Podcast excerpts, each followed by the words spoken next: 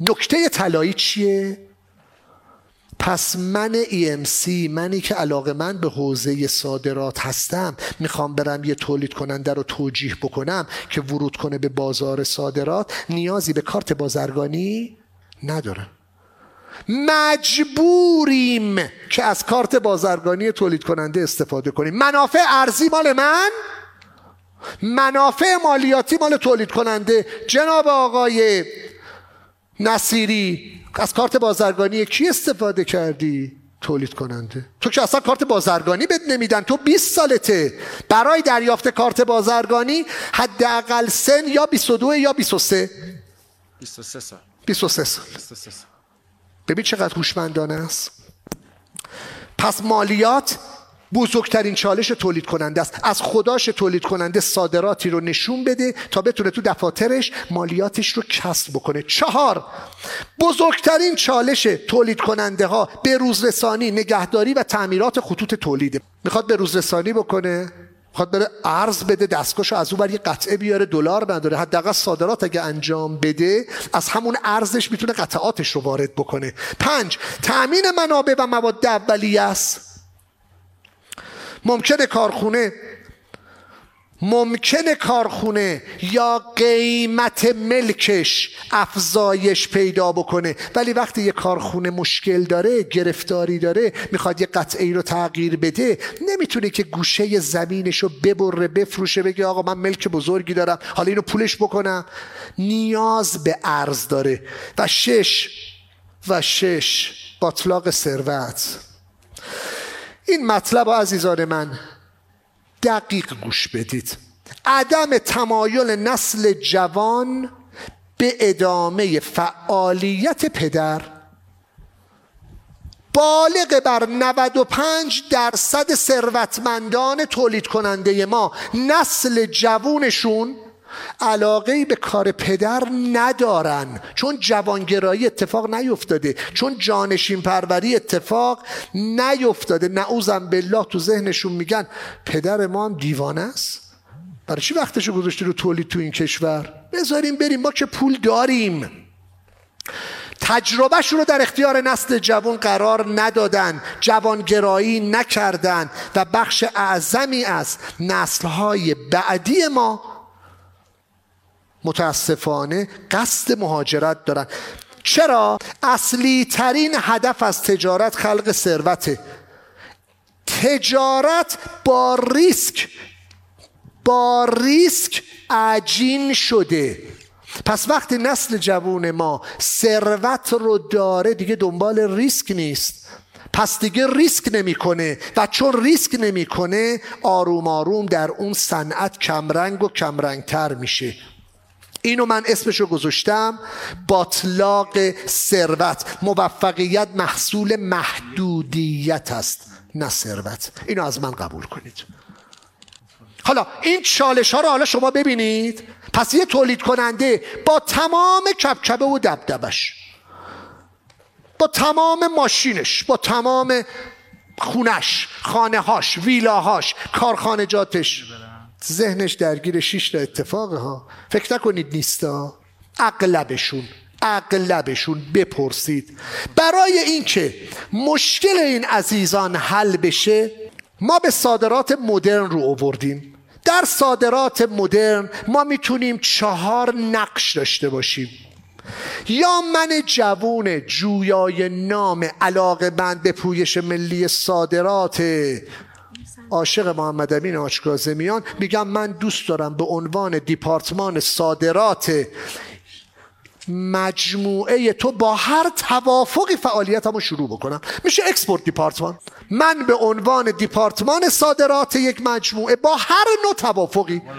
آقا من نمی‌خوام این اصلا من نمی‌خوام. من می‌خوام برم خدمتگزار شما بشم بازار صادراتی شما رو راه اندازی بکنم. من رفتم تحقیق بازار کردم که خواهم گفت. می‌خوام بیام با شما با هر توافقی فعالیت کنم. یا بروکر. من به عنوان بروکر که خودش یه صنعته تعریف عبارت رو بد بر دلال نگفتیم میشه واسطه. واسطه. در ایران گاهن دلال رو قشنگ مطرح نمی‌کنن. واسطه. من به عنوان بروکر آقای تولید کننده من جنس میفروشم. تو هم که با کارت بازرگانی بعد صادر کنی آچکازمیان گفته من یه درصد دو درصد سه درصد پنج درصد کمیسیون می‌گیرم. شاید دلم بخواد با ده تا کارخونه دیگه هم کار بکنم. من جنس تو رو میفروشم به فلانی در دنیا پنج درصد هم کمیسیون می‌گیرم. می‌خوای این کارو بکنم؟ امکان نداره کسی بگه نه.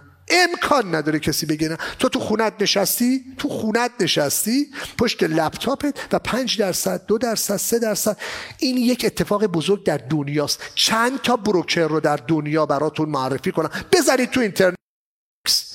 بزنید. شرکت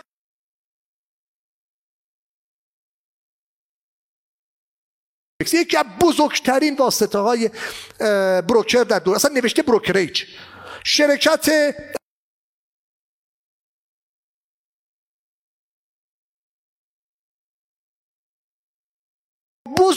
بزرگترین بروکر دنیاست.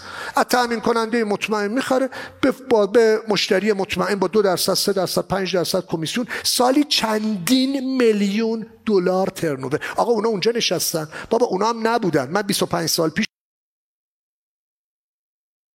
نمیشناختم. من 25 سال پیش نمی‌دونم فلان شرکت بروکری رو نمیشناختم و خیلی از شرکت هایی که اصلا فردی هن دیگه حقیقی هن. شرکت هم نیست. یه نفره و داره جنس میفروشه که اسمهاشون رو قبلا گفتم و باز هم خواهم گفت. پس بروکری یکی از اتفاقاتیه که من دنبالشم. نکته سوم EMC Export Management Company. شرکت های مدیریت صادرات که موضوع برنامه ما امروز خواهد بود. امروز مفصل در این باب صحبت خواهیم کرد و نکته بعدی ای کامرس ای کامرس یا تجارت الکترونیک. ما بیایم ما بیایم از ابزارهایی که در باز ابزار انسانم می‌تونه باشه. فلان فامیلمون در فلان کشور. بیاد یه مجموع چون کارت کردیت کارت داره.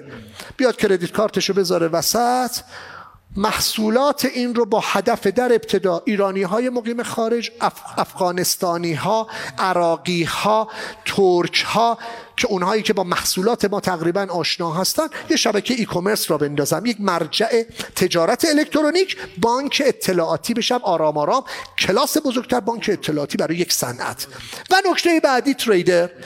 ایشالله انقدر سرمایهتون افزایش پیدا بکنه که خودتون اصلا بشید یک شرکت صادراتی تریدر بشید.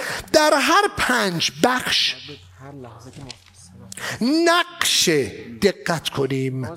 نقش بسیار کمرنگ سرمایه و نقش بسیار پررنگ آموزه های پویش ملی صادرات در اینجا دیده میشه. ولی می‌دونید بزرگترین چالش من محمد امین آچکازمیان در مسیر پویش ملی صادرات چیه؟ صادر کننده های سنتی برخیشون. دارن سنگ میندازن. میگن تو داری اشتباه می‌کنی. برای چی جوونا رو میاری؟ تو بازارهایی که ما داریم فعالیت می‌کنیم. فعالیت کنند این چالش منه. حداقل شما از الان بدونید چه رسالتی رو محمد امین آشکازمیان داره گردنتون می‌ذاره.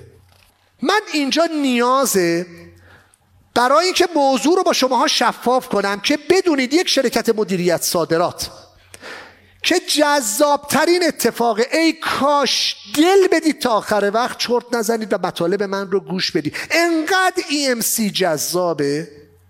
اینجا در گوشتون بگم. قدیمی ترین EMC ایران می‌دونید کیه؟ می‌دونی؟